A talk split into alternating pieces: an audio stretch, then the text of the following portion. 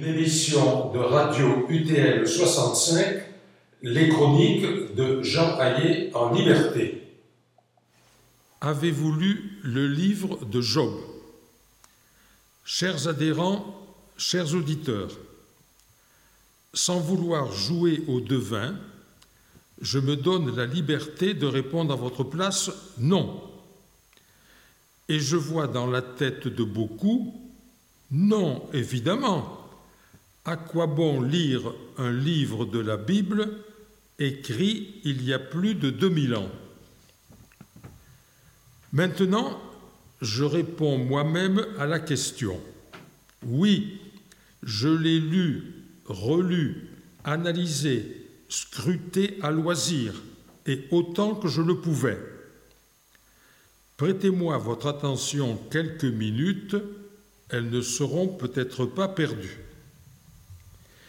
Il était une fois un oriental du nom de Job, rempli de vertus et couvert d'or. Voyez plutôt, sept mille moutons, trois mille chameaux, cinq cents paires de bœufs, une multitude de domestiques pour servir celui que la Bible qualifie ainsi le plus grand de tous les fils de l'Orient. Bénédiction suprême. Avec sept fils et trois filles, il était assuré d'une nombreuse descendance. Il est facile de rester pieux et vertueux quand tout vous sourit dans la vie. Alors, Dieu va mettre la fidélité de Job à l'épreuve. Première série de malheurs en un seul jour. Tout son bétail est victime d'une razzia de pillards, sa maison incendiée, sa domesticité et ses dix enfants massacrés. Réaction de Job, le Seigneur a donné, le Seigneur a ôté, que le nom du Seigneur soit béni. Deuxième série de malheurs sur la personne même de Job cette fois. De la plante des pieds jusqu'au sommet de la tête, la lèpre le frappe. Le voici contraint de vivre à l'écart, il s'installe sur un tas d'ordures et il refuse de maudire le Seigneur. Jusqu'à quand? Arrivent alors trois bons amis.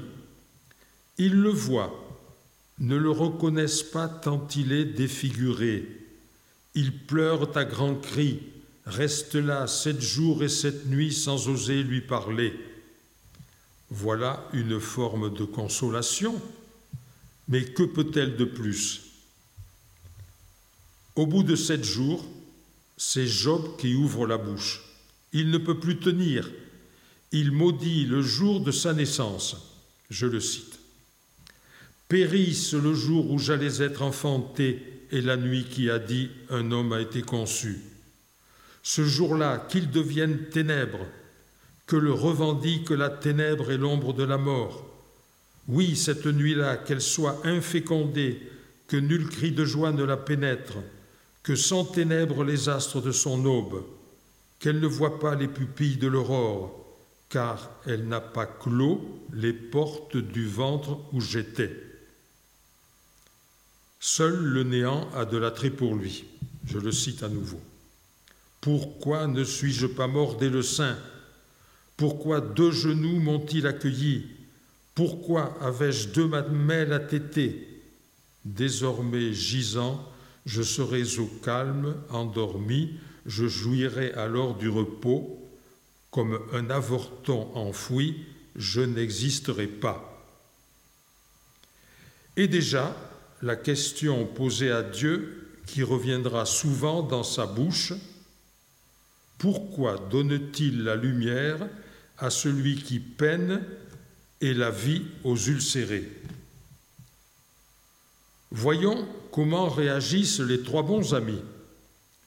Ils prennent systématiquement le contre-pied de Job et lui font la leçon. Tu ne dois pas te plaindre car Dieu n'est pas la cause de ton malheur, il a seulement voulu t'éprouver.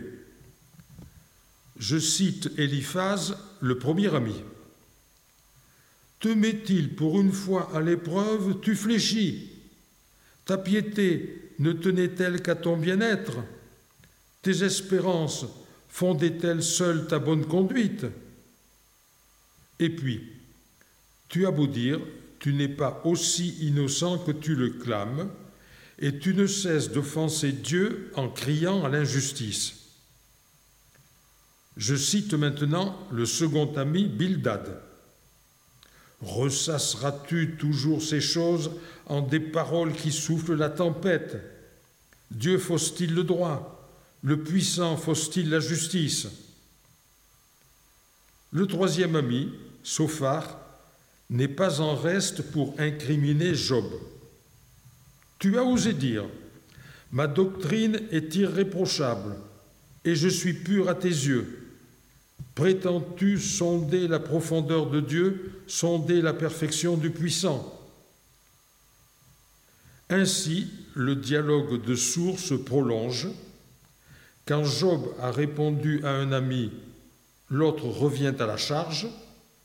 Job a beau clamer son malheur, dire qu'il ne comprend pas demander à Dieu la réponse, chacun des trois amis, par trois fois, lui ressort le même refrain de justice supérieure de Dieu, de fausse innocence de Job, de l'offense qu'il fait à Dieu en le suppliant de le dire le pourquoi de son malheur, on n'a pas avancé d'un pouce.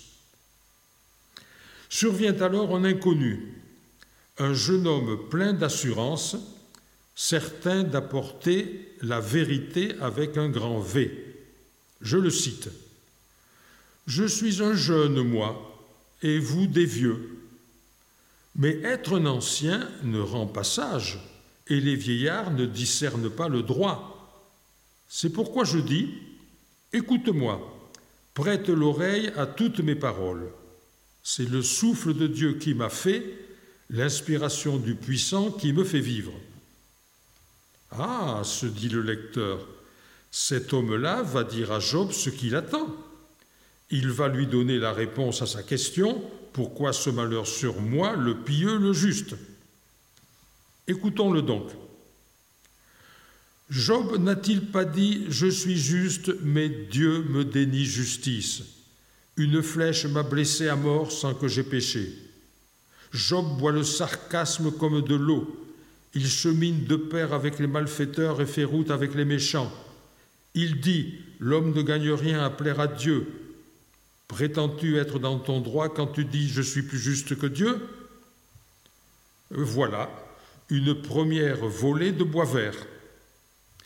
Et avec plus d'assurance et plus de prétention encore que les trois bons amis, ce nouveau venu, Eliou, va servir au pauvre Job les mêmes refrains traditionnels.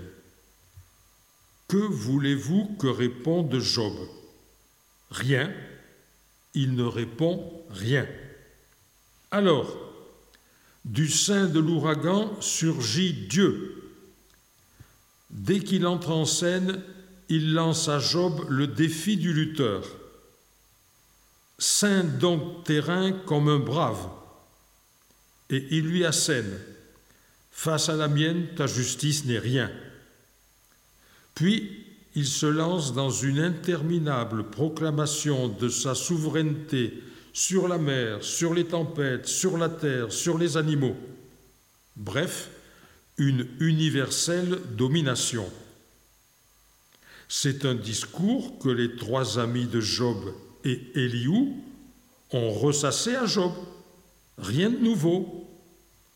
Mais surprise, Job ose à peine ouvrir la bouche pour dire Je ne fais pas le poids, je mets la main sur ma bouche, j'ai parlé une fois, je ne répondrai plus, je n'ajouterai rien.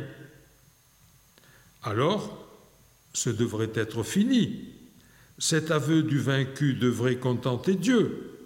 Mais non, le Seigneur repart de plus belle en relançant le défi, Saint donc terrain comme un brave, veux-tu vraiment casser mon jugement, me condamner pour te justifier?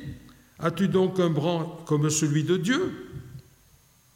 Et voilà le Seigneur reparti dans la proclamation de sa toute-puissance. Il veut donc que le vaincu, notons qu'il n'a même pas combattu, il veut donc que le vaincu s'aplatisse encore davantage. Et il l'obtient. Je sais que tu peux tout, répond Job. Et oui, j'ai abordé des mystères qui me confondent. J'ai horreur de moi et je me désavoue sur la poussière et sur la cendre. Voilà les paroles qu'attendait le Seigneur. Tout va donc s'arranger pour Job et de la plus belle façon. Je cite la Bible. Et le Seigneur rétablit les affaires de Job, et même le Seigneur porta au double tous les biens de Job. La générosité du vainqueur va plus loin encore, car Job engendre à nouveau sept fils et trois filles, les plus belles de tout le pays. Job a droit à 140 années supplémentaires de vie. Et voici les derniers mots du livre. Puis Job mourut, vieux et rassasié de jours. Une histoire qui se termine bien, pensez-vous, et de plus édifiante. Reconnaissez la puissance et la justice de Dieu et vous serez heureux. Le problème, c'est que je ne suis pas certain que les choses soient aussi simples. Une première remarque. Tous les thèmes présents dans le livre de Job se trouvent déjà dans des œuvres mésopotamiennes écrites mille ans et même 1500 ans avant notre livre biblique. Deuxième observation. Tout ce que nous savons de l'histoire de la Mésopotamie antique et de celle des Hébreux nous autorise à dire que le livre de Job s'est inspiré des œuvres mésopotamiennes.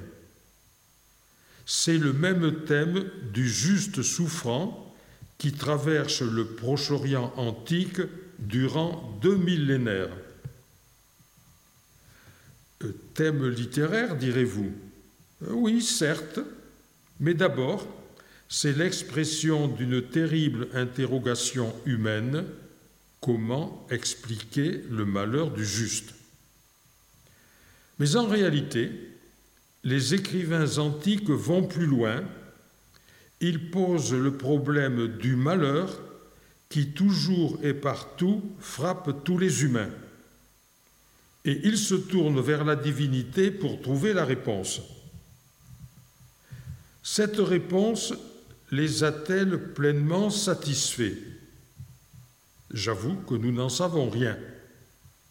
Mais ce que nous avons le droit de dire, si au lieu de faire appel au divin, nous, nous nous en tenons au domaine humain, que trouverons-nous? En fait de réponse, je vous pose, chers auditeurs, une série de questions. Première question.